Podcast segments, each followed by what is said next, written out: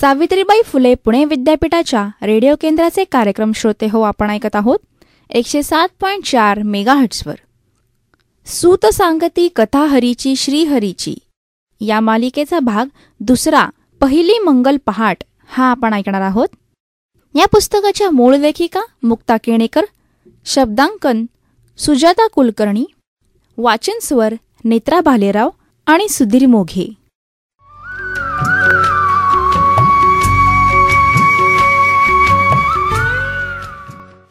पहिली मंगल पहाट.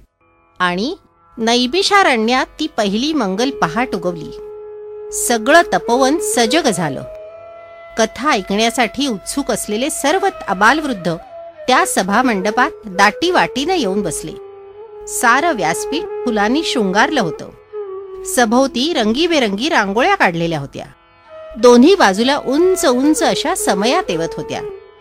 धूपपात्रातील सुगंधी द्रव्याच्या धुराचा परिबळ सगळीकडे पसरलेला होता. इतक्यात सूत महर्षींचं आगमन झालं. त्यांच्या समवेत चाललेल्या वेदसंघ गायनानं सारा परिसर मंगलमय झाला. ध्वजपूजन वेदपूजन संपन्न झालं. ध्वजारोहण झालं. व्यासपीठाला वंदन करून सूतमुनी व्यासपीठावर येऊन बसले. पुढे ठेवलेल्या ग्रंथराज भागवतावर त्यांनी नम्रपणे मस्तक ठेवलं. तेवढ्यात एका ऋषीने विनम्रतेनं प्रश्न केला सूत महर्षी अशी अद्भुत आणि रसमय रचना वेद व्यासांच्या मनी कशी आली? अशी जिज्ञासा आमच्या मनात आहे. ती आपण पूर्ण करावी. अवश्य. श्रोते हो ऐका. सूत महामुनी अतिमधुर आवाजात बोलू लागले.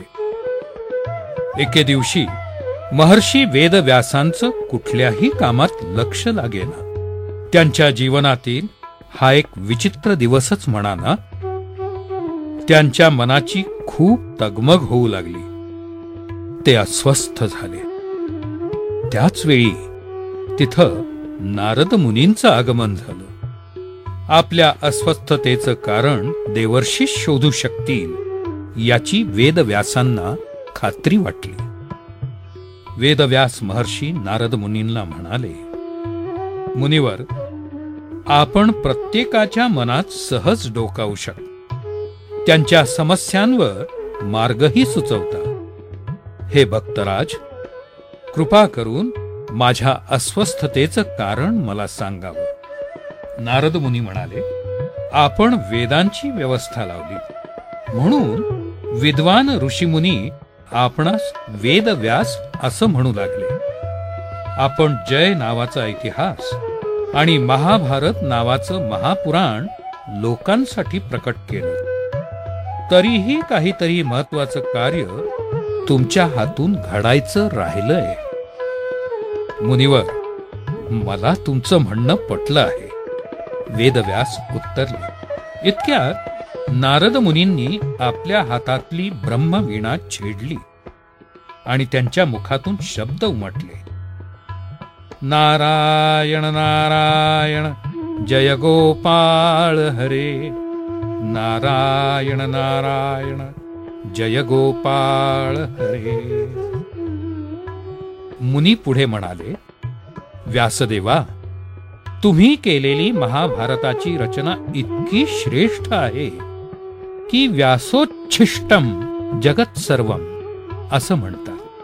पण वासुदेवाचे म्हणजेच श्रीकृष्णाचे गुणकीर्तन आपण करावयास हवे. श्रीहरीचा जीवनपट लिहावयास हवा. हाच तुमच्या मनशांतीचा खात्रीशीर उपाय आहे. एखादं मधुर भक्ती रसायन असलेलं महापुराण आपण निर्माण करावं. आपण हरिकथा लिहावी. स्वनामधन्य वेदव्यासांना अपार समाधान झालं. त्यांना स्वतःच्या अस्वस्थतेवर उपाय सापडला. त्यांनी देवर्षी नारदांना साष्टांग प्रणिपात केला. गोपाल कृष्णाला म्हणजेच मदन मूर्ती श्रीकृष्णाला वंदन करून त्यांनी लेखणी उचलली. आणि श्रोते हो या लेखणीतून जे लिहिलं गेलं तेच हे श्रीमद भागवत. सूत महामुनी इथं थांबले आणि म्हणाले रसिक हो आता मी इथे विरामतो.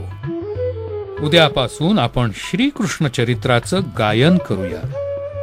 आणि श्रोतेगण आनंदानं गाऊ लागले. सूत सांगती कथा हरीची श्रीहरीची. सूत सांगती कथा हरीची श्रीहरीची.